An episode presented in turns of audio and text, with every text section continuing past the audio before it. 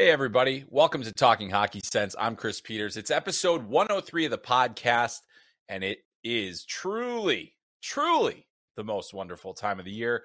It's the holidays, but more importantly, it's time for the World Juniors, and we are going to preview the entire World Junior Championship for you today, going team by team, talking about some of the most important topics, and also talking about some of the favorites, some of the top point producers, some of the prospects to watch. It is going to be a thrilling tournament in Gothenburg, Sweden. Flow Hockey will be there. We won't be streaming the tournament, but we will be covering the tournament exclusively, with great coverage, with feature stories, with videos, with all sorts of analysis that you can enjoy and help you better follow the tournament. It's going to be a lot of fun. We've been putting out a lot of Team USA content, a lot of Team Canada content as well. But we'll be covering the tournament as best we can from on the ground to give you all of the pertinent information of the players that are really the ones that are kind of taking off and making this tournament what it is. So really excited to get going. As a result, because we're going to be overseas, this will be our last Talking Hockey Sense for a while. We're going to take a couple weeks off so we can focus on the World Junior Championship. So it's really critical for you to right now go follow all the Flow Hockey social platforms at Flow Hockey on most, at Flow Hockey TV on TikTok.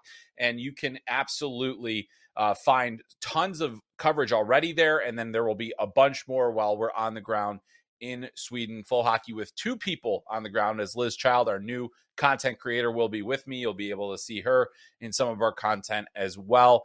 And really excited to get things moving and get going because, hey, there's a lot to talk about. And we're going to start with Team USA. That's where we got to start today's episode because, as we talked last week, Canada's roster was announced a couple of hours after we finished recording. So we got pretty much everything in there that wasn't outdated. Team USA, however, their roster is announced. Full analysis over at flowhockey.tv. But we'll talk a little bit more about Team USA in terms of this tournament. So the U.S. roster has 25 players on it. Only 23 can be active, so that means two players, likely a forward and likely a defenseman, will have to sit out and not be part of necessarily the games unless somebody is injured. One of the players that we weren't sure would be on the roster, but absolutely is Rutger McGroarty. And when you think about the recovery timeline that he was facing, very undetermined, not sure what was going to happen with his health. He was in the hospital for over a week dealing with the injury that took him out. And now he is currently Team USA's captain. They announced that on Wednesday morning that he will wear the C for this team. So he goes from non-contact jersey to, is he going to play? Will he? Won't he? And now he's Team USA's captain, which is a pretty good indication that, yes, he will play. We'll see if he's ready to go for game one. That still has not been determined. I have a strong inkling that he will not be playing in the pre-tournament games unless Team USA is supremely confident that he won't get further nicked up going into the 26th when they play Team Norway. But Rutger McGroarty is Team USA's captain. They have four alternate captains as well: Cutter Gauthier, Lane Hutson, Ryan Chesley, and Gavin Brindley, all returnees from last year's team. So Team USA's leadership group is intact, and it's led by Rutger McGroarty, who is on the roster and ready to go. So we haven't talked about it since the roster was made. I was at Team USA's camp last week. I was able to see everything that was going on and kind of get a sense. So if you were looking at the roster and you look at the cuts, probably the most surprising one is James Hagens. 2025 draft eligible, was trending towards the spot, possibly in Team USA's top six. And that's really where he was going to have to play if he was going to make the team. There just wasn't a lot of opportunity available to him to find other places, especially with McGroarty healthy. It allowed them to structure their lineup in a way that they felt was better for this tournament. And I think they also wanted to go 19-year-old heavy, which you hear a lot about. You want to have a higher average age in the tournament. It seems like those teams tend to do better. It's amazing what 1 year of development and experience can do for a player, especially in this event. And Team USA will have seven returning players. So there weren't a lot of forward spots up for grabs.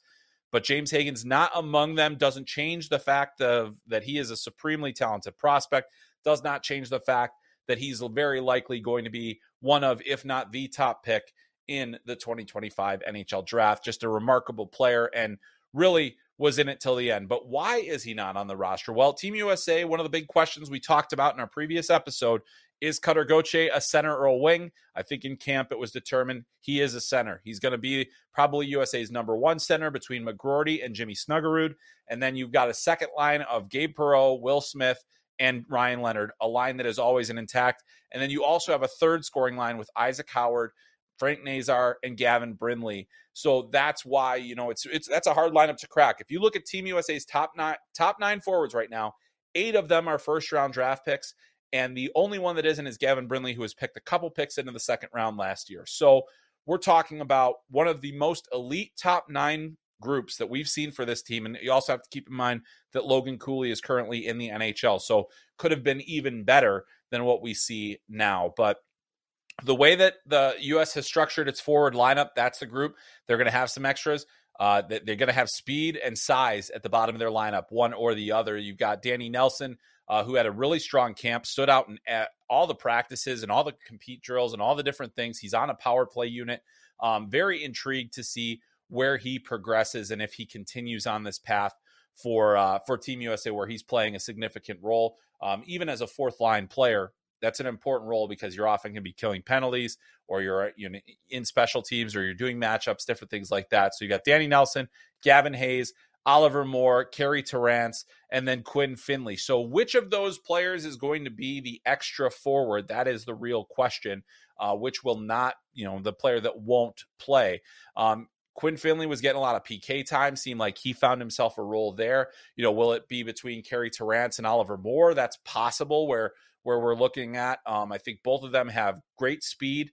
Both of them can kill penalties. Both of them can provide offense as well. So Team USA's forward lineup is really going to be interesting. So needless to say, the forward group is stacked. It is absolutely stacked. So we fully expect that Team USA will have the deepest and most, on paper, best forward group in this tournament. Where we've talked about a lot is how they were going to structure their defense. Well, they ended up taking 3 left shot defensemen and 5 right shot defensemen in this tournament, including Aron Manedian, who was, kind of one of the guys that wasn't in summer camp but played his way on. He looked great in Team USA's winter camp. I think he played his way onto the roster in that camp. He does have a pending suspension in Hockey East, but I've been told by USA Hockey sources that they do not expect him to have to sit out any additional time, even though he does have a 1-game suspension. A lot of the IIHF does, in some cases, honor the suspension of a league, but usually that's in severe cases, from what it was explained to me. So in case I led anyone astray before on Aron Manedian, that's there now. But I'll tell you, he really did shine in camp. And I thought that, as that was progressing, I was like, I don't think they can cut him because he looked really good, skating really well. Will he be the extra defenseman, though? That's the question. Is it the one that doesn't dress necessarily? And that's possible because I think Team USA has pretty well established their top 4 on the blue line. And that top 4 is Lane Hutson and Ryan Chesley on your top pairing. Zeev Booyam and Seamus Casey, 2 guys that play a very similar style, much more offensive-minded. You do have some concerns. Are there any defensive liability situations there? Something to think about. But then you've also got, Drew Fortescue, who I think has played really well, great mobility, good left shot, shutdown defenseman, will be on the PK. That's a guy that I think Team USA is excited to have on here as one of the younger guys in the group. And then after that, you also have a really intriguing player in Eric Pohlkamp, and Sam Renzel, who is Team USA's biggest defenseman, not necessarily known for his defensive prowess, but I think he's improved greatly in that area. And that way, Team USA potentially could have him as the 7th, maybe Pohlkamp as the 7th, but I do think Pohlkamp is more likely to play a regular role. So there's a lot of options there. Not a big blue line. Most of their, when most of your players are sub 6 foot, that's certainly not going to be a very big blue line. Ryan Chesley, Drew Fortescue, going to get a lot of those shutdown duties, probably playing a lot on the penalty kill and things like that. The focus for Team USA is, are they going to be able to defend the interior well enough against some of the bigger teams? Finland has big forwards. Czechia has big forwards. The Slovaks have some big forwards as well. Are they going to be able to defend the interior well enough against those guys? And certainly Canada has a lot of size on their side as well. So that will be the question. But I think that USA is a little less concerned about how they answer it because they're so excited about the goaltending that they have. Trey Augustine, Jacob Fowler, Sam Hillebrandt are the three goaltenders that we'll be going over. Obviously, Augustine and Fowler are the two primary goalies for Team USA. It's 1A, 1B. I think, you know, Trey Augustine is the incumbent starter. He has a very good year at Michigan State. Jacob Fowler, great year last year with Youngstown in the USHL.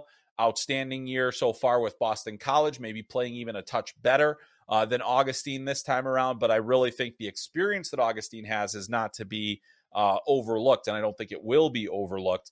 But you also have to expect that Fowler is going to play some games in the actual tournament.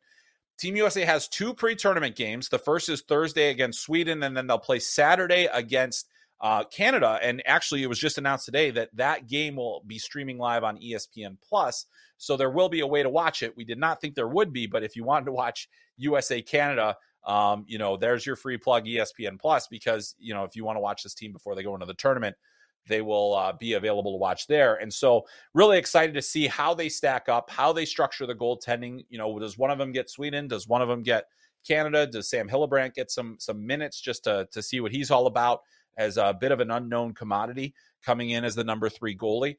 But, you know, I think that this U.S. team, you look at that lineup, you know, and I think a few weeks ago I said that Sweden was potentially the favorite. You know, I would potentially lean Sweden.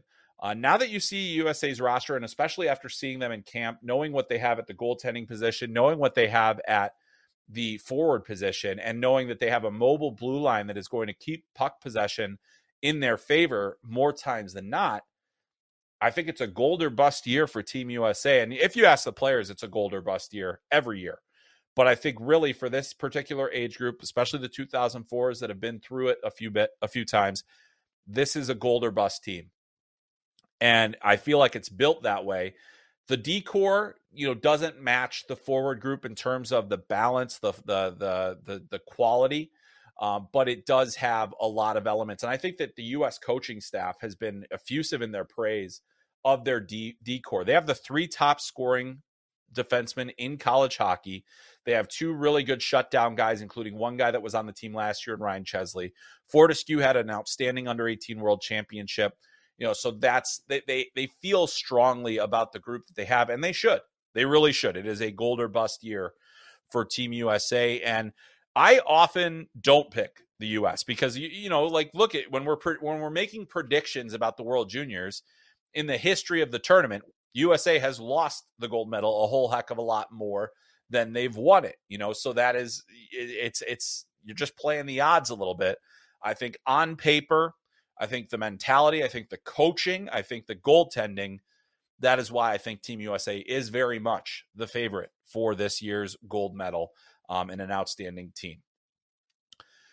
Now we're going to talk a little bit about Canada. We talked about them a lot last week in terms of what they are. So if you haven't listened, go back to last week's episode. You might get a little bit more information. But now that we have the full roster and an update, that is going to allow us to talk a little bit more about Team Canada.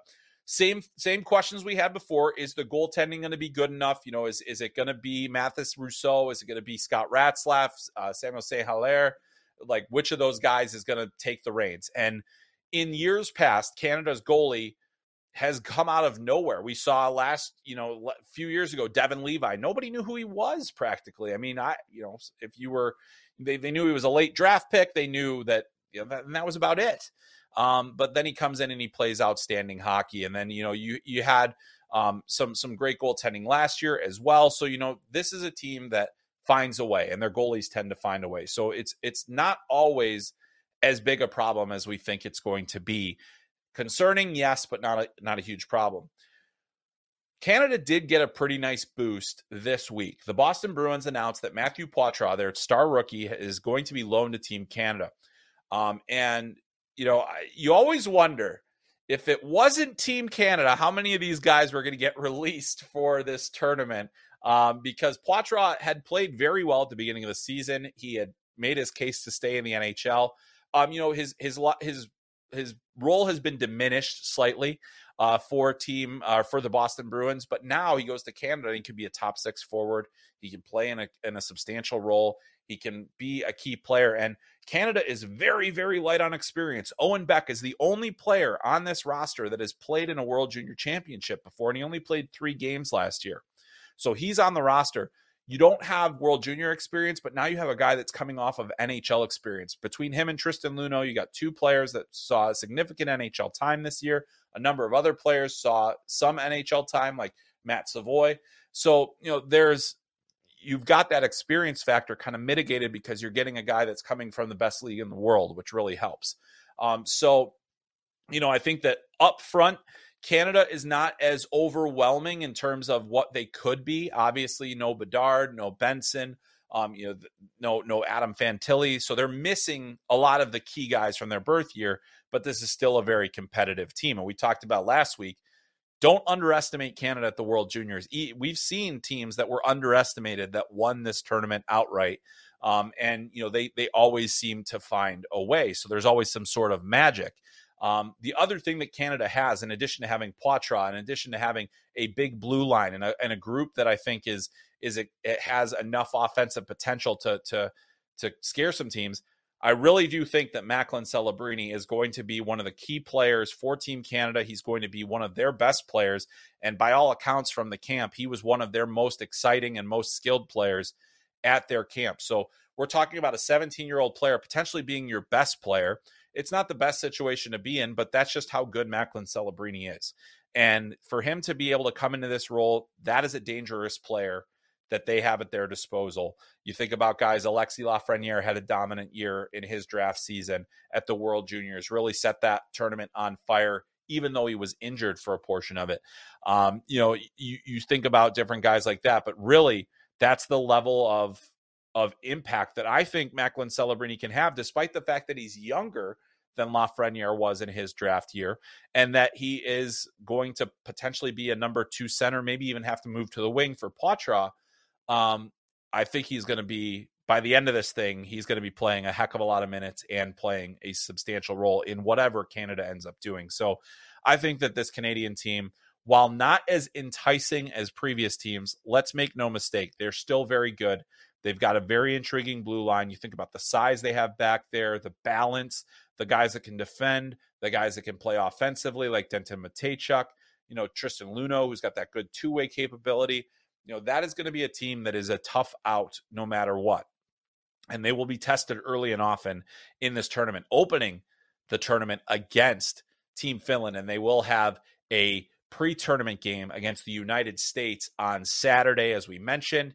And so we'll get a great look between those two rivals in a pre-tournament game. And I've seen enough Canada-USA pre-tournament games to know that even though it doesn't count, try to tell that to the guys playing in it. So that should be an exciting one.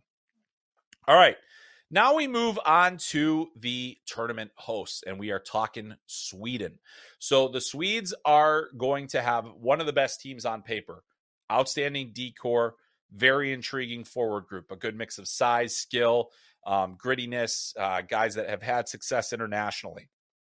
The reason that they're such a threat, you look back 2 years ago, the Under-18 World Championship, Liam Ogren, Noah Östlund, and Jonathan Lekkerimäki just dominating the Under-18 World Championship and leading that team to a gold medal. Don't have a lot of golds at the U18 level, but this team has led them there.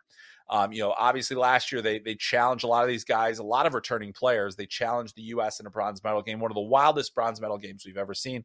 USA ultimately ends that one in overtime and wins the bronze medal. Sweden has typically had one of the best teams on paper in this tournament. It happens pretty much every year. Yet when they get to the big games, they have fallen short. Last year it was against the Czech Republic, losing in overtime in the semifinal. Seems like once they get to that semifinal stage, that's where things can really start to go wrong for this team. But this is a group that has had that international success before. This is a team that hasn't necessarily experienced the faltering. They did lose last year. Some of the players that are on this roster, like Otto Stenberg, lost last year in the Under-18 World Championship to Team USA. But that's the way hockey goes sometimes. So, you know, but Sweden was very much in it. They outplayed the U.S. in that game. So there is going to be a hungriness. And I do hope that we get to see the last act of this age group against each other, because this Swedish team and USA, I hope it's, whether it's the semifinals, whether it's the gold medal game, whether it's a bronze medal game, you do hope these two teams get a chance to play against each other again, because they have had some absolute wars that have been super entertaining to watch. And I hope we get another episode of that. But Sweden is going to be one of those teams that's just a very tough out in this tournament. You think about the three guys that I mentioned earlier, but then you got Philip Bistedt, you got David Edstrom, you know, you've got some guys with some size and you've got some strength down the middle. You've got experience. And then that blue line, you look at Tom Olander, Axel Sandin-Pelica, Elias Salomonsson, who I think has really made some significant strides as a defender, and a physical one at that. That's key. But there's one X factor on this Swedish roster, and that's goalie Hugo Hävelid. He's the guy that won them the gold medal 2 years ago at the Under-18 World Championship, stole it right off of Team USA's neck right there with his performance. And he's undrafted, he's undersized, but he's an incredible competitor. And we've seen him play some real significant games in his career already. If he is indeed the number one, and I think he will be, I think that he's, the de facto starter of this birth year, Hugo Hävelid very well could be the difference between Sweden winning the whole thing and not, because he is that good. He can steal games from teams. And if he does it here, that's a name that you're going to hear a lot more going forward, not necessarily as an NHL prospect, because he is still an undersized European goaltender, which those guys have a real hard time getting drafted, getting looked at, getting signed. But this is a guy that I think, if Sweden's going to do it, the goaltending is going to have to hold up, and Hävelid will more than likely have to be that guy.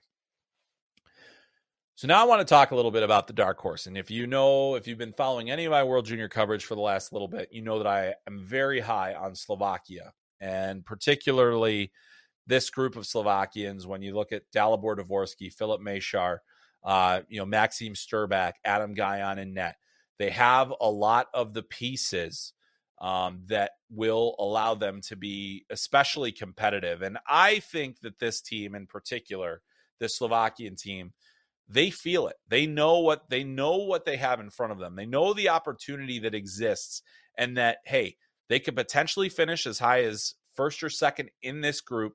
You get into the right crossover games, and all of a sudden you got a chance. They were a goal away from beating Canada in the quarterfinals last year. And if Adam Guyon plays even close to what he was last year at the World Juniors, they are going to have a chance in every game they played. They did upset the U.S. in the preliminary round last year. And then you look at this lineup and you say, if they're healthy, if they're going, they've got a chance. They've got 8 or so drafted players or 9 drafted players on their roster. They don't have Simon Nemec, who is age eligible, but, potentially not going to be released by the New Jersey Devils to play in this tournament. So that puts a lot of pressure on Maxim Štrbák, who's been playing at Michigan State. So Michigan State, by the way, 4 players from their program are in the World Junior Championship.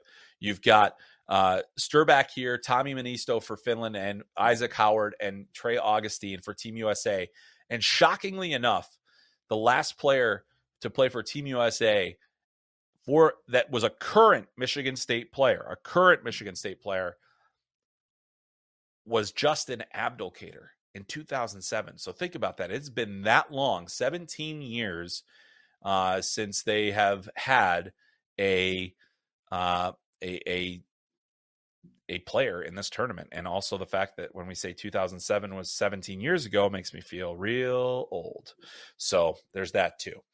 But anyway, I think the Slovakian team, like Guyon's really the key. If he's playing on the top of his game, they have a chance. But then you look at the forwards. You got Dalibor Dvorsky, Samuel Honzek, Filip Mešar, Martin Mišiak, Juraj Pekarczyk, guys, Alex Černik, Adam Sikora, Adam Zlinka, guys that have some experience, guys that are drafted, guys, they've got a good mix of size. They've got a good mix of skill. And we've seen Dvorsky play at the top of his game. We've seen Honzek play at the top of his game. If he's healthy and going, they are good. And this team is good. And any team that looks them over or looks past them is in real trouble. there. Also should note, they've got one guy that's draft eligible for 2025 on their roster, Luka Radojevic, who is the son of Branko Radojevic, who played in the National Hockey League. He is a 16-year-old defenseman. He is currently on the roster. We'll see if that holds. He is playing in Sweden in the U20 ranks there, but just a name to know for Slovakia on top of all the others that we just mentioned. And that is a team that I think is a legit threat to medal in this tournament, a legit threat to medal, one that should not be taken lightly. So normally when we do these, we're talking USA, Canada in whatever order, Sweden in whatever order, and then usually the next team is Finland. This year, I do think Slovakia is the better team on paper. So Finland now relegated to the here, and a lot of this is dependent on, will Joakim Kemel be loaned out from the Milwaukee Admirals in the AHL? He was not on the initial roster for Finland for what they named the 25-player roster. You would have to think that if he's available, they're taking him. He's one of the great goal scorers of this age group, and certainly one of those guys. But there have been instances where teams felt better about their prospect staying with their AHL team to continue to getting the pro reps, to not take any steps back, to not fall into any previous habits they were trying to get the player to break. So that is something that does happen. So if he's not released, and that is a blow to Finland's chances. They also won't have Aaron Kiviharju, who is a top draft prospect for this year. He's injured, will not be able to play. Probably would have been a key guy if healthy. Didn't play on the team last year, even though a lot of people expected him to. But that is a guy that'll be, sorely missed as well. Where Finland has some advantages, I think they've got good goaltending. Nicklas Koko, if he does get the net, he's got an ability to play the position very strongly. Emil Vinny, they have guys that can play in that position. And, Nicklas Koko being a Seattle Kraken draft pick, lots of Kraken draft picks, by the way, in this tournament. So if you're a Seattle Kraken fan, you're feeling pretty good about the number of Kraken picks we have in here, including a guy like Yanni Niemann. You got Yanni Niemann, Kasper Haltunen, Kumpulainen. You've got, guys like Lenni Hämeenaho, Jesse Kiskinen. This is a team that is going to be made by their forward depth. And if they have enough scoring, if those guys are able to do enough, they're going to be a problem. I don't think this is a team that is going to beat you overwhelmingly with skill. They're going to beat you with work ethic, which has been the Finnish way for so long internationally. But this is one where I'm very fascinated to see what ultimately happens between Finland, because this is defensively, I think there's certainly some concern about what they're able to bring with them to this tournament. On the blue line, there's just not a ton there that you feel super strongly about in terms of, are these guys going to move pucks effectively? Are they going to defend at a high enough level? They do have some size back there. They have, multiple draft picks. So it's not like they're unknowns, but it is an issue. And given who they're missing, you just wonder, is this Finnish team going to compete for a medal? Are they a legitimate contender for a medal? Being in the group with both Canada and Sweden, you think about, well, could they potentially slip into third place in that group? And if they're in third place in that group, they're at risk of playing one of Czechia or USA or Slovakia in that next phase, and that's a tough out right away in that group. That's just the way the groups worked out. So we'll see if Finland has enough to battle through that. So a lot there to track with Finland, but will they be a medal team? Harder to say. But I am excited to watch that team play because I do like their forward group. I like it even better if they get Kemmel. If not, a little bit of a tough road to hoe, but they'll have the goaltending and they're often play sound team defense. So their structure is really going to have to be the factor here, as it has been for them in years past, as we've seen them beat more talented teams with good team defense. The last team that I'm going to give a broken out preview to is Czechia, and the Czechs are going to be interesting. Silver medalists from last year, they're going to be missing quite a bit from what they had last year. Thomas Suchanek, their goaltender, their top two defensemen, Juracek and Spacek. But they will have a pretty good roster, and they will have one of the guys that I think could be among the top scorers in this tournament, could be an MVP candidate. Based on, we've seen plenty of teams that didn't make the final four teams that were still in the MVP discussion. And having a top line that you can rely on goes a long way. So Yuri Kulich is the guy to me. He's the key to everything. If he's on fire, he gives them a chance. He gives them a chance because he's a good offensive player. He's a goal scorer, and he can make their power play deadly. You make enough mistakes against Czechia, guys like Yuri Kulich, they're going to bury it. He's been playing the EHL for 2 years, got his first NHL game. You know, I think if you're a Buffalo Sabres fan, this is a guy you should absolutely be excited about. And I think that he's a guy that you're going to want to watch closely and see him take a step. Then on that top line, you also have Matias Sapovilev. You have Edward Shala, two guys with World Junior experience, guys that have a little bit of size to him. Shala, a high-end playmaker. You know, he hasn't necessarily had a great season, which I think is a bit of a concern. But, you know, in this setting, with this group, with the familiarity, I think that will help him. And then Matias Sapovilev, a good all-around center, Vegas Golden Knights pick, good size, can make plays, can get in on the forecheck. I think he's going to be a very important player as well. Czechs got a lot of big players on their roster, especially up front. They have some big guys on the back end as well, but the biggest guy of them all is Michael Hrabal in net, 6'6", 209 pounds, currently playing for UMass, and UMass sending two import players to the World Juniors. They've got Hrabal with the Czechs, and then they also have Dansloke Melis with the Latvians, and we'll talk about Latvia in a second here. But Czechs' hopes probably rest on their goaltending. I don't think they have the depth of scoring that will allow them to keep up, even with like the likes of Slovakia, even with Finland. But they are dangerous because they've been in this position before. They have some experience. They have guys that can play. And then if they get the goaltending, anything is possible. That's so critical here. And I think they're going to have a good power play. I think they're going to score quite a few goals. But will it be enough to overtake some of the top teams? That remains to be seen. So rounding it out with our last four teams, the other teams in here, Switzerland, Germany, Norway, and Latvia. I think Latvia is very intriguing. It's one of their best age groups. At the under-18s 2 years ago, their 2004s beat Sweden in the preliminary round for the first time ever. Dansloke Melis, Sandis Villemanis, two guys that have come to play, and they are always ready, and that helps a lot. Goaltending is obviously super critical to Latvia. They've only had success when they've gotten the goaltending. They don't have a ton of high end at that position. They don't have great size. They don't have necessarily the guys that they've had before. Decent size on the blue line, decent size up front, but really it's those guys, Dansloke Melis and Villemanis, as the two guys that are going to be critical to their success. I think that they can avoid relegation pretty easily with the group that they have.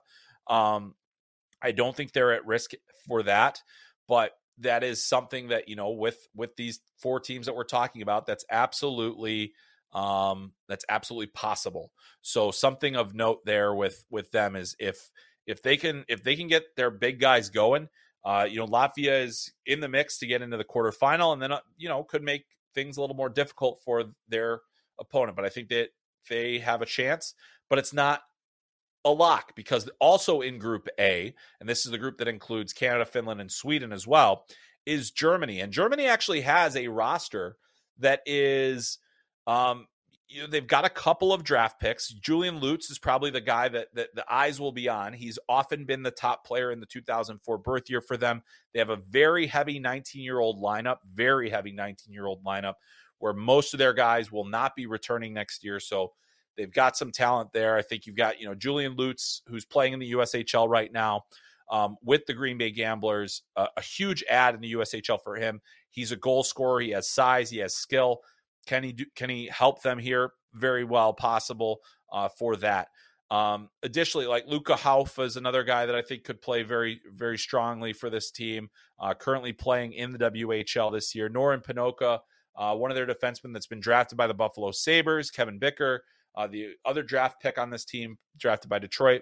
If they can get some goaltending, if they can get their big guys to score for them, they have a chance to avoid that relegation round. But it is going to be tough, because I think Latvia is a better team than they are. I think they have a little bit more.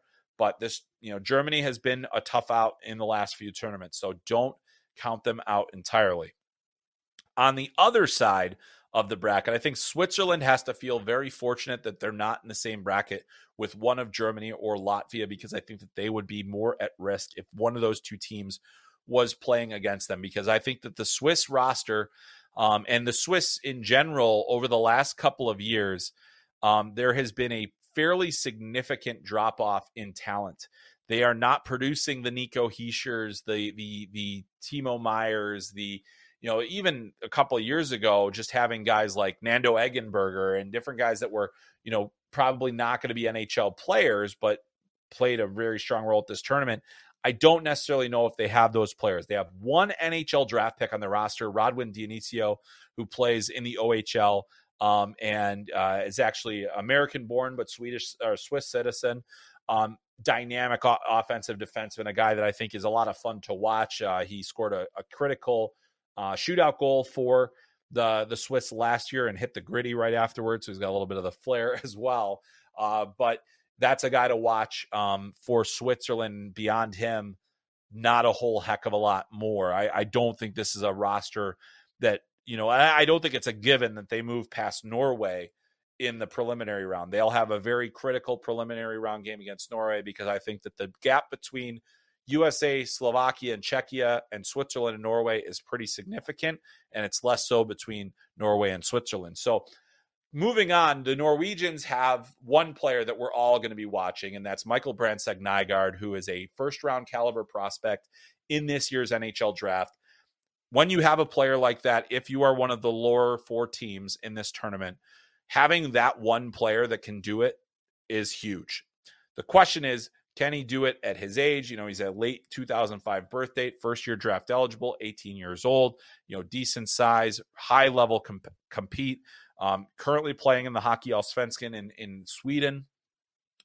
That's the guy we're going to be watching very closely. But I think beyond that, I don't have a great handle on the rest of their team. I mean, they do have Casper Magnusson, who plays for Bemidji State and, you know, was a guy that you can watch on Flow Hockey regularly. But, you know, again, these are players that are kind of down the lineup and not necessarily star players. So we'll see what kind of fight Norway puts up. I think they're at strong risk of relegation once again, but they earned their way here, and now they have a chance to prove themselves. And we get a chance to see Michael Brandseg Nygaard in his own age group, which is going to be good for draft watching, and we'll watch him more carefully in those games that involve, you know, the more similar opponents. You want to see how those guys act last there. So really excited. That's the field of the tournament. As I mentioned, we will be on site. We will be at many of the games. It's in Gothenburg. Everything is really close. Public transportation. Really looking forward to seeing more games than I've previously ever been able to see at a World Juniors. Our coverage will obviously focus a lot on Team USA, but we'll also be taking a look around the tournament. We'll be tracking the prospects. We'll be giving you in-depth analysis the whole way. We'll be reviewing video while we're out there as well. It's all going to be nonstop World Junior coverage on Flow Hockey, so do not miss it. It is my favorite thing to do. Can't wait to do it for you guys this year. All right, moving on, we are going to go to our listener Q&A, and I put out a call for questions. You can hit me up on Twitter at any time, at Chris M. Peters on Twitter, and I will try to answer your questions on the podcast. Put out a call for World Junior specific questions, because this is the World Junior Championship Preview Extravaganza, which is not how we branded it. It's just what I keep saying, because this particular episode is going to be longer than most other episodes. So you give it a catchy name, and then all of a sudden, maybe more people listen. I don't know. Is that how it works? I'm not sure how marketing works. I just don't know. But anyway, moving on. We're going to start our listener Q&A, and we've got a lot of different questions from a lot of different questioners covering a lot of different teams. So love to see that. And we are going to start it off with Nate Hawk, who sticks with Team USA. And he asks, can you see Oliver Moore playing much for Team USA? I see he is an extra in a lot of line scenarios. Good question there, Nate. And I think the answer is still unclear. I would say that Oliver Moore is at risk of being potentially the 14th forward. I think that he's more likely to be the 13th forward or maybe even a fourth line wing. He is unlikely to play up the lineup. The thing is that he does have the versatility to do so. I think with the speed that he brings to the table, and he'll be one of the fastest skaters in this entire tournament, with that speed that he brings to the table, I think he can be a difference maker for this team. I also think that he's going to play, you know, could play on the penalty kill, could do a lot of things for Team USA. Steve Miller is Team USA's PK coach, and he coaches Oliver Moore on a regular basis at the University of Minnesota. If anybody's going to know what he's capable of, it's him. And so I would not be shocked to see Oliver Moore killing penalties and playing that way. But ice time, next year he's going to potentially be a top six forward. This year it's just too deep. It's not a slight to him. He's an excellent prospect, an excellent player, a guy that's going to have a big role on this team next year, but it's not his turn yet. So he'll play down the lineup, and I do think he'll play somewhat regularly. I don't think he'll be the 14th forward, but I think that still is yet to be determined. There's still an ongoing competition, and Team USA will come to that determination before they finalize their roster in terms of what they submit to the IIHF. They don't have to do that until Christmas night, and they probably will wait right up until the wire to make their decisions. All righty. So coming up next, where do we go from here? Well, we're going to go to Greg, and Greg is asking the $1 million question for Team Finland. Where's Joakim Kemmel? Where is Joakim Kemmel? So Joakim Kemmel right now is with the Milwaukee Admirals playing in the American Hockey League. And Kemmel is, he's having a decent season. I actually got a chance to see him live earlier this year, playing against the Iowa Wild, and he looks like he belongs. But you could also see, still very young, still doesn't have a lot of size, doesn't have a lot of strength. He's still finding his way in the pro game. However, you look at what he did last year. He joined the team at the end of last season, 13 points in 14 games. This year, 17 points in 23 games, more assists than goals. He's known more for his goal scoring.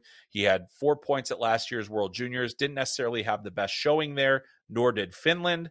But this is a guy that I think, in all other circumstances, you'd want on your roster. First round draft pick of the Nashville Predators, and an outstanding player in his own right. But if he's not there, you have to start leaning on other players, and that brings us to our next question.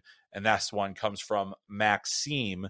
And Maxim asks, what do you expect from Team Finland? I feel like this team doesn't have enough firepower offensively. They would need Joakim Kemmel so bad. I'm not as concerned about their forward group because I think they have guys that can score. I am a little concerned about their overall team pace. I'm a little bit concerned about their ability to score consistently. But I do think they have enough forwards up front that can produce. I like guys like Jesse Kiiskinen who can kind of get after it on the forecheck and get in the zone, kind of be a needle in the side of his opposition. Kasper Haltunen, historically has been a solid player, a guy that can score some goals for them, and use that size. Yanni Niemann's another guy where it's like just another big body, difficult to contain. It's going to, challenge some of the smaller blue liners. So I think Finland has enough there. I just don't see enough depth compared to what other teams have for them to really contend for a medal. And that's really where it gets interesting. Will they contend for a medal? I think every single year Finland is in the mix for it, but the last couple we've kind of felt, well, what happened to this team? They kind of go away at times. And just to think 2 years ago, they were playing for a gold medal against Canada and mere seconds from winning the thing until Mason McTavish happened. So always interesting to watch what Finland does because they always play with such tremendous structure and some really good team play. So let's take a look at Canada next. And the next one comes from noted Bruins fan Mike. Mike has a question about a couple of different Bruins prospects, including Matt Poitras. So he says, what do you think Matt Poitras' role ultimately looks like and where will he slot in? Also, how big of a role do you think Dan Zlochmelis will play for Latvia? Well, Mike, I think that the Boston Bruins would not have sent Matt Poitras to Team Canada unless they had assurances that he was going to play a substantial role. And that, to me, is probable at this point. So I think Matt Poitras will be a top-tier guy for Team Canada. I think he'll be a top six center, and he'll be a pretty critical piece for them. As far as Dan Zlochmelis, how big of a role will he play for Latvia? He's one of their most important players. He is going to be their captain. He is typically been one of their best players internationally. Having played college hockey this year, I think he's played at a level where he's going to be able to better handle the World Juniors than he did in years previous. And I got a lot of time for him as a prospect and a player. I think that he's a good college player. He's going to be a top tier forward for Latvia, and they're going to need him to be in order to stay up. And I do think that they will stay up and avoid relegation here. So we are staying on the Poitras line of questioning because the next one comes from Troy, and I think it's a good kind of thing to break down just beyond the actual hockey of it. But this one comes from Troy, and he asks, obviously getting an NHL caliber player is huge for any country, but just how big of an addition is Matt Poitras to this group, not being nearly as strong as some other Canadian teams have been in the past? Do you think he plays on a top line with Geekie and Savoy? Certainly possible that that's where he ends up playing, Troy. And you know, I think that they're going to explore all options. I think adding a player like that does change the way you want to structure your lineup. And so that'll be interesting to see exactly who becomes the odd man out as a 13th forward when you basically have a top six guy. And we have another question about that later, which we'll get to then. But, you know, in terms of what Poitras brings is that, you know, Canada lacks experience, but now you have a guy that's played in the best league in the world. He's coming, you know, the World Juniors is not a gigantic step down from the NHL. I mean, everything is a pretty large step, but in terms of pace, the time you have to make decisions, the physicality, different things like that, you know, what you're dealing with is players that are not nearly as experienced as the ones that you just saw in the NHL. So hopefully, you know, as far as Poitras goes, he's picked up some things in the NHL. He's learned a lot from that, and now he's going to go ahead and bring that to Team Canada. So, you know, the thing is that even with Poitras, this is still not a great Canadian forward group. It's not a wow you, blow you away forward group. It's still very good. And it is better with Poitras on it. I think that keeping that spot open for Team Canada, they had a pretty good idea that they were going to get somebody. I think they were really hoping that, you know, it would either be Matt Poitras or Zach Benson. They end up getting the center, and that does help them to a certain degree because now you have more options for what you do with Macklin Celebrini. But either way, I think Poitras is playing a big role for Canada. They wouldn't have let him go in Boston if they didn't think he was going to play a substantial role. And he could be a critical player for this Canadian roster that we've talked a little bit in less underwhelming terms. All right. So let's move on to the next one. And this one comes from Bert. And Bert reminds us that a great way to get a question answered on the podcast is with flattery. And Bert says, thank you, Chris, for the great content. You're welcome. And thank you for that. A man of the people getting the listener questions in on the pod. Also true. Appreciate that. Do you think Danny Nelson sticks on one of the power play units for Team USA? Also, any thoughts on overagers who could shine, guys like Allard, Pulkkinen, Beckner, Repchik, or Pohlkamp? Well, thank you very much, Bert. I think that there's always the potential. 19-year-olds are going to play well, guys that we don't know as well. You know, Pohlkamp is drafted by the San Jose Sharks, so you know he's not going to necessarily prove it from a draft perspective. But I do think Owen Allard being on Team Canada, you know, does raise a few eyebrows. It gives him a better chance to get some looks, and that's going to be pretty important for him. Now, as for the question about Danny Nelson sticking on the American power play unit, I think that there's the chance that he does. I do think that based on the way that Team USA has structured their practice, Rutger McGroarty has not been on the power play in camp. I don't think that that's necessarily going to continue. He was on the top power play unit at the last World Juniors. I think that the thing is that the role that he typically plays in the power play is net front. And what happens at the net front? You tend to take a beating. And so that is why I think they're trying Danny Nelson there. He's bigger, he's healthier, and he's got the strength right now to do that. Whereas you may not necessarily want to put McGroarty at risk in that kind of situation. But the thing about Nelson is he's got the size. I think his hands have improved. His shot has gotten better. I just like the way that at the camp, he was absolutely snapping pucks around with authority. I think there's a newfound level of confidence in Danny Nelson. I think that he has done wonders for his game at Notre Dame. I think he is a competitor. And on top of that, he's a big guy that can play offensively. And now, you know, he was one of those guys where it's like, you know, he's probably on the bubble for this team. And now you can almost not think, like, how could he not be on the team? And that's basically where we're at right now. So I'd say if McGroarty gets into a position where he can play on the power play, he's more likely to play in the role that Danny Nelson is in. But it is not out of the question, though, that Danny Nelson stays where he's at. But in terms of other overagers who could shine, I'm looking at Hugo Hävelid, the goalie for Sweden. I've talked about him quite a bit. You know, I think that does he get drafted? Still probably no. It's hard for a 5'10 or so goalie to get drafted. But if he has a gold medal at the World Under 18s, a gold medal at the World Juniors, all of a sudden you're like, you know, this guy seems to get the job done on the biggest stage. Maybe that gets him some more fans. So that's one that I'm definitely watching. The guys that you mentioned, Allard, Pulkkinen, you know, all those guys, there's certainly plenty to watch there. And I think if you're an NHL scout and a pro scout, that's what you're watching for. You're watching for these undrafted guys who maybe stand out, who either deserve a chance to be drafted or it's a guy you're taking notes on to sign as a free agent down the line. A lot of that happens here. Don't forget, Artemi Panarin was once in this tournament as an undrafted guy, was awesome for a gold medal Russia team in Buffalo, and a few years later, he's on an NHL contract. So those things are remembered in the scout notebooks. All right. Now we get to a question that's very open-ended, and I appreciate that. So we can talk about a number of different countries, but you probably know where I'm going with this one. Avco Cup asks, which country do you expect to have the best power play in the tournament? Well, there's a lot of good teams. I think the Czechs are going to have a good power play. Canada's going to have a good power play. The Swedes are going to have a very good power play.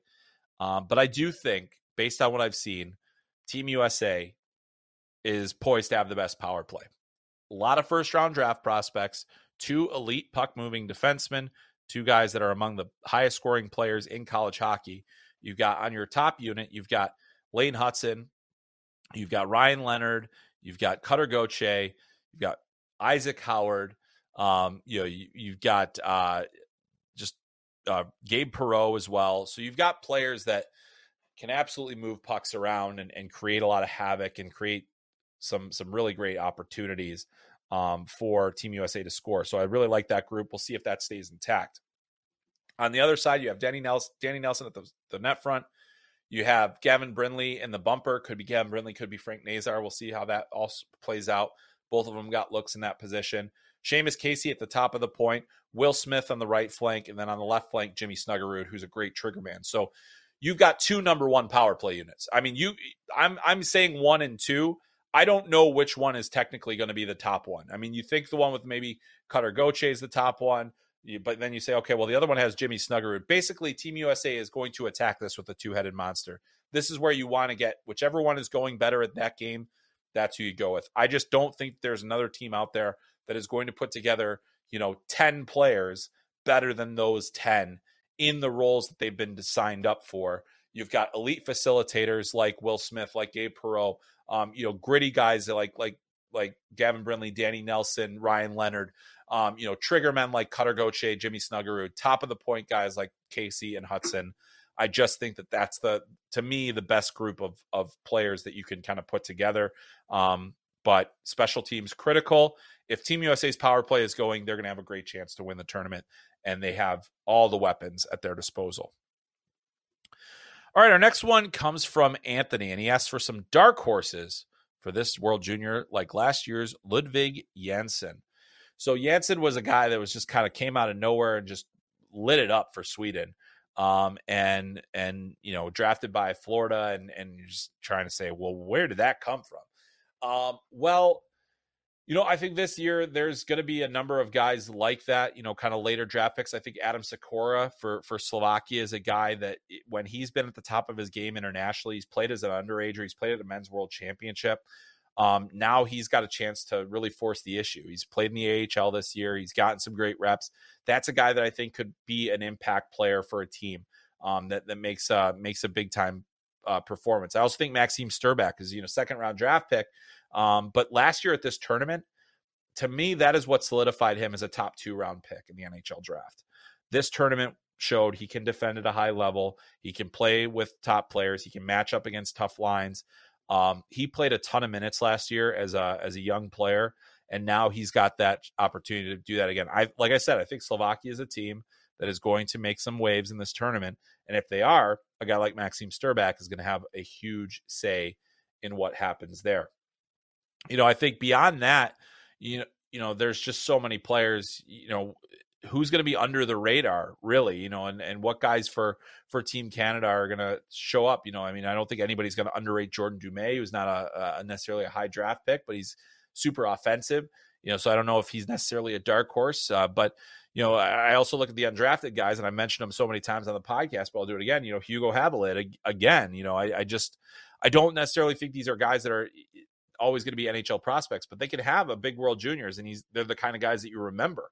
You know, I think if you're a fan of the World Juniors, remember the name Dennis Godla, or maybe Benjamin Kahn's, like these goalies that had these miraculous tournament runs, didn't lead to an NHL career, but we're still talking about them. So, or at least the sickos are. And yes, I am definitely one of those. So very intriguing, definitely excited to see, you know, who those guys can be. But yeah, Ludvig Jansson last year, boy, came out of nowhere to really pop in terms of his point production. All right.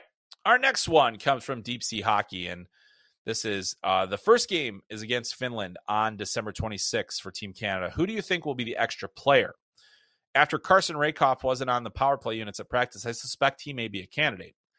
It's not out of the question. I think Matthew Poitras coming in, having a Carson Raikoff who has been primarily played in the top six, it means somebody gets knocked down. And like, you know, the way that Hockey Canada structures their lines, very typically a Carson Raikoff is not a guy you want on your third or fourth line. So maybe that does mean he's the 13th forward.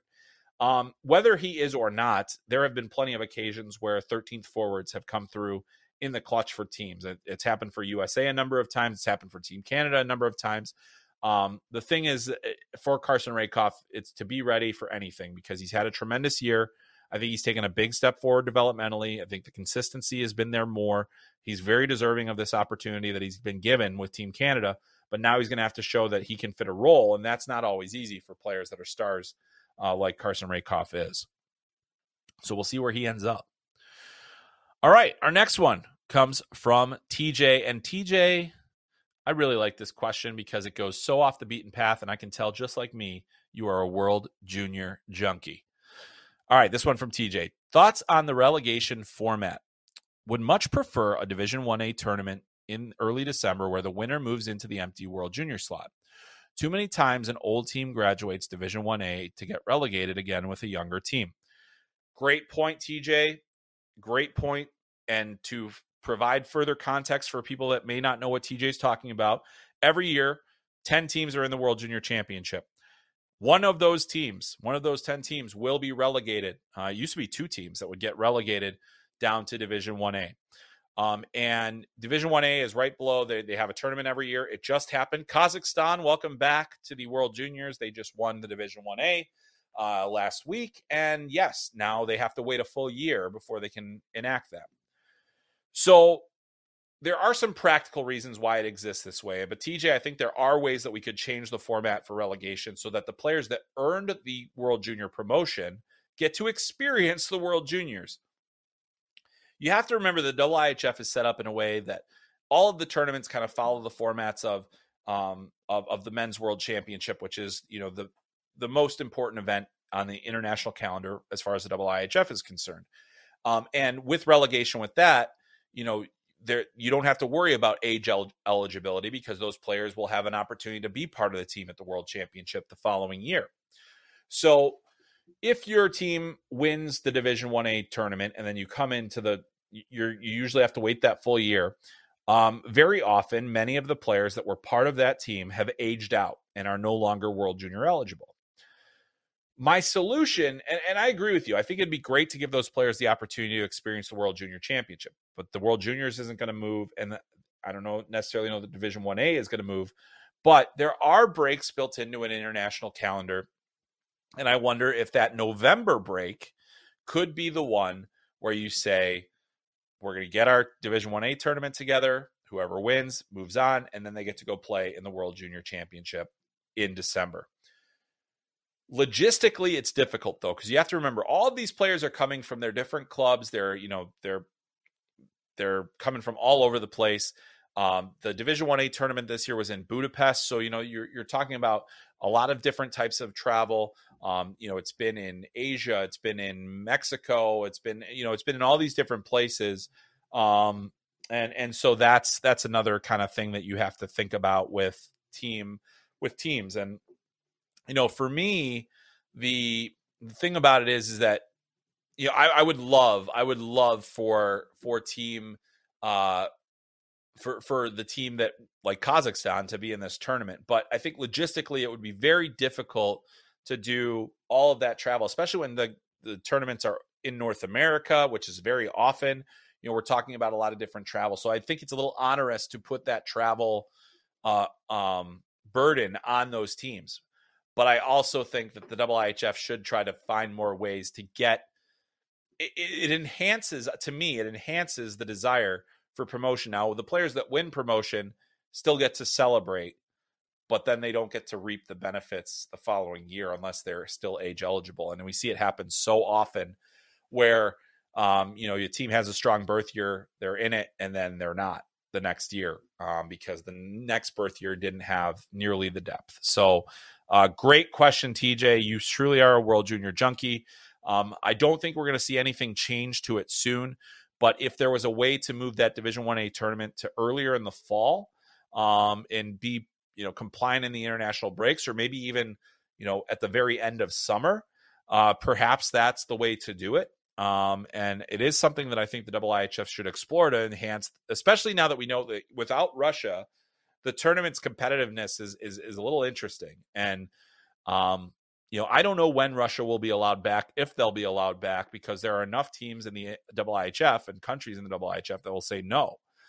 But that's a story for another time. So great question from TJ. Love that we got to talk relegation round. Only true sickos know. So thank you for that. All right, another fun question. This one comes from Gene. It gets our thinking caps on. And Gene asks, who do you think leads the tournament in points? I'm thinking it could be Lane Hutson. Also, how much of an advantage is home ice for Team Sweden? Let's answer the second question first. I think, you know, Team Sweden home ice advantage is definitely there. Sometimes you wonder if there's a little pressure. That can happen too. Sometimes teams falter in that environment.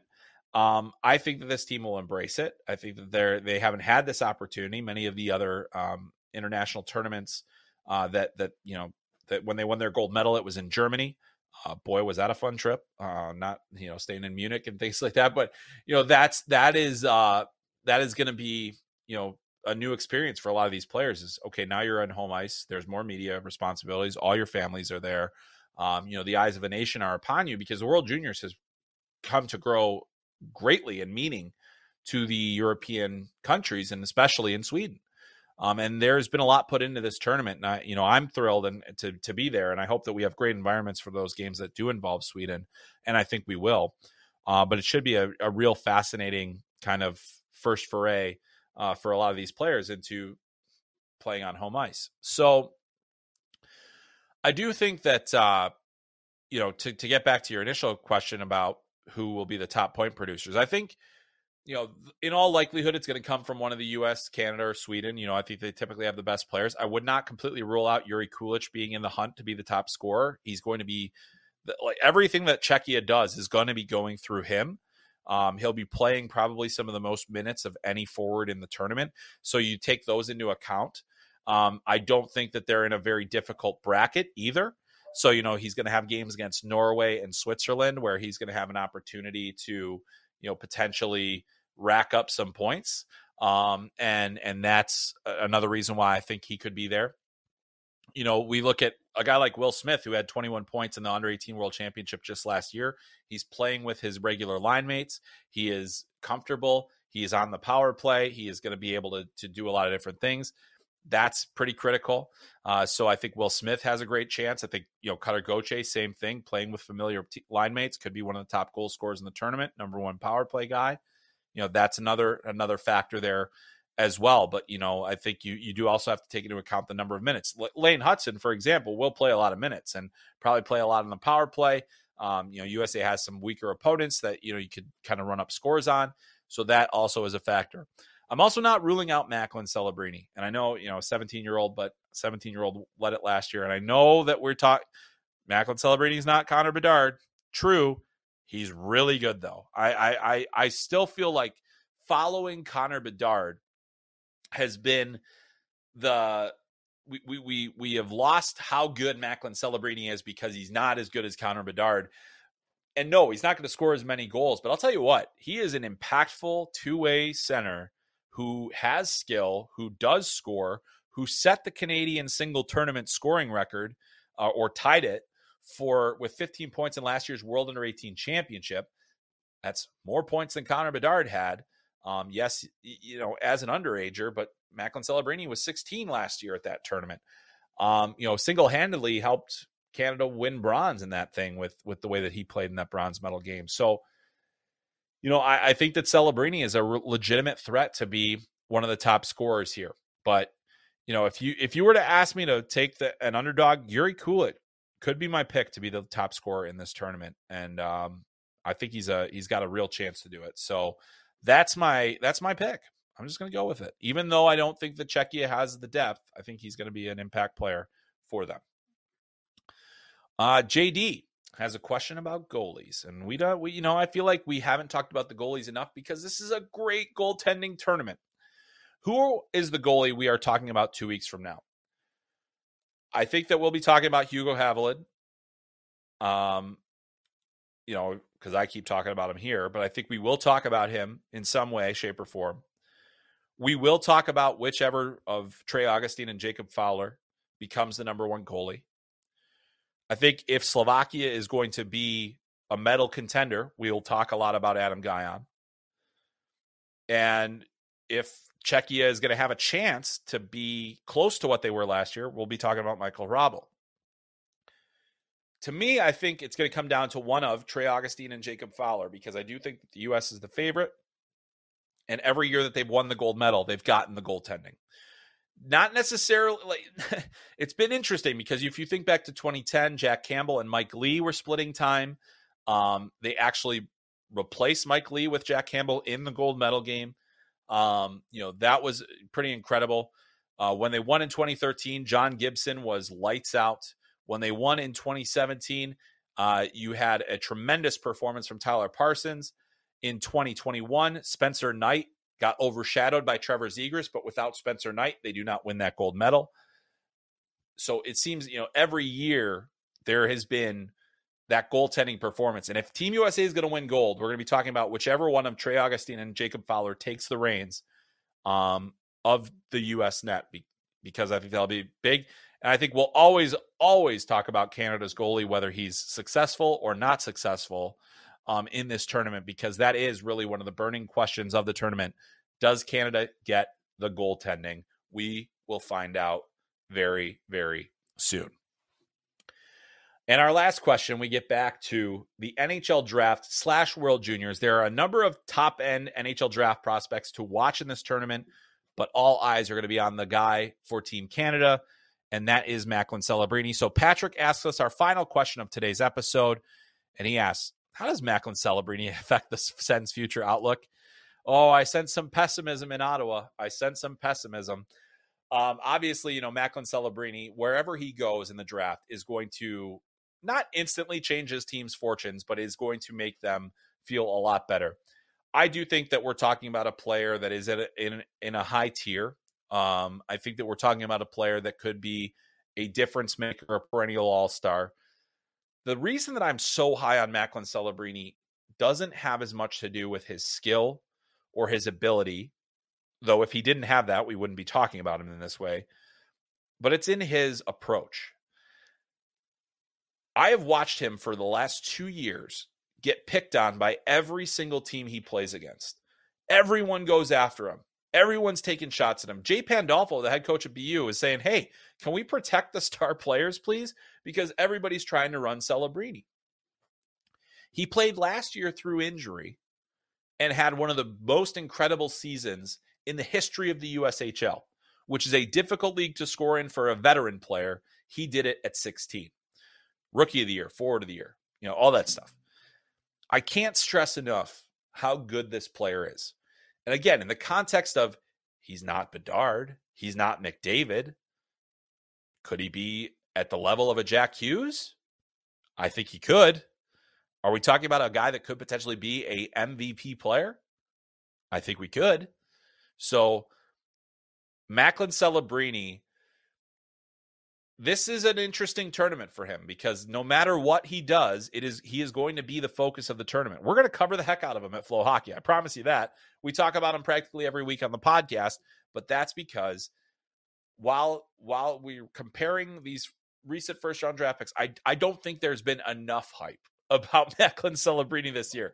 And yes, I realize I'm a draft analyst. It helps that we have hyped-up draft prospects, but we're talking about a player that could win the Hobey Baker as a freshman, as a 17-year-old freshman, not a guy that was a late birth date like Jack Eichel or Adam Fantilli, a true freshman who accelerated, who should be a senior in high school right now, who's been one of the best players in college hockey, and now very well could be a top six forward for Team Canada at the World Junior Championship. I mean, I'm talking so much that I'm falling into a cough here, but that's what I think about Macklin Celebrini. I think he is exceptional. And so if you are an Ottawa Senators fan and you're disappointed with where you're at in the standings and you're hoping that, hey, maybe we could win the draft lottery, no matter what team he goes to, he's going to help. And he's going to be a massive, massive difference maker. And that's all I have to say about Macklin Celebrini. And that's all I have to say about the World Junior Championship. So everybody, you now know that we are not going to be on for a couple of weeks. We are going to be focused on covering the World Junior Championship. So make sure you go to flowhockey.tv. There is a collection on there called 2024 IIHF World Junior Championship. Every piece of content that we produce for this event and everything that we've produced to this point for this event is in that collection. Make sure you search that on flowhockey.tv to get directly to it. You won't have to go far. Most of our stories for the next 2 weeks will be about the World Junior Championship. Meanwhile, while you're on flowhockey.tv, don't forget about the Great Lakes Invitational, one of the great college hockey traditions. That will be on Flow Hockey on December 28th and 29th. Michigan State, Ferris State, Michigan Tech, and Alaska all playing. Your great chance to see Artem Levshinov from Michigan State. Great chance to see Blake Patillo, who's been one of the best collegiate goalies of the last couple of years.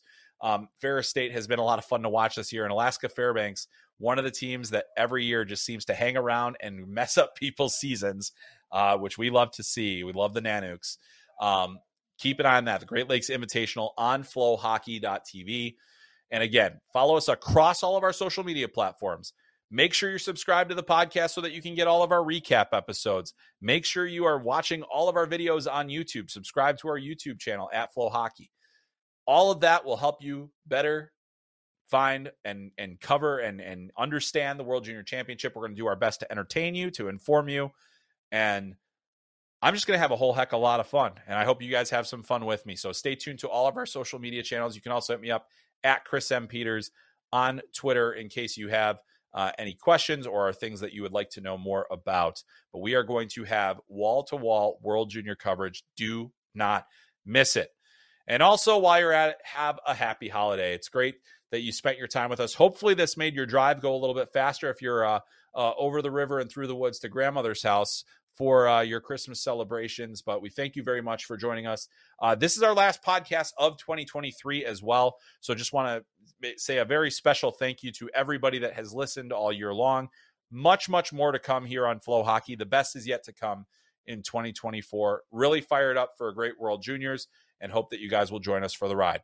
Huge thanks to everybody that asked questions to me. Big thanks to Amanda for producing today's episode and sitting with me through this long episode.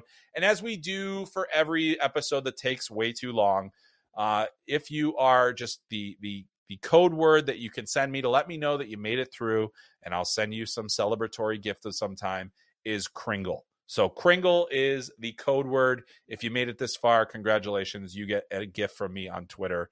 Not a gift, but a GIF, or GIF, depending on your persuasion. Well, it's now time to end the longest outro ever for the podcast.